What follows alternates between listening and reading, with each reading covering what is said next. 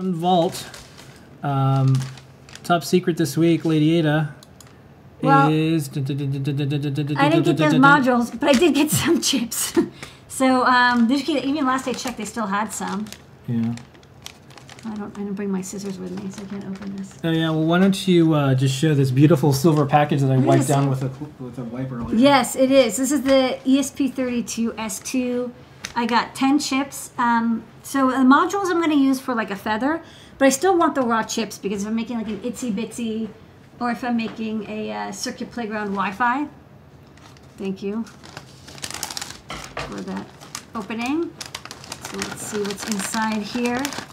So I've got uh, the protective humidity stuff. Thank you. And then here you go. So these are the chips. A little piece of cut tape. And uh, like we said, uh, we're excited to use this chip because it's got uh, TINA USB, native USB support. Really close. Yeah, I wanna.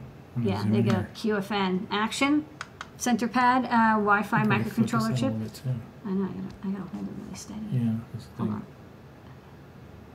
Yeah, look at that. There you go. That's nice. Um, so we're gonna maybe try designing some boards with this chip.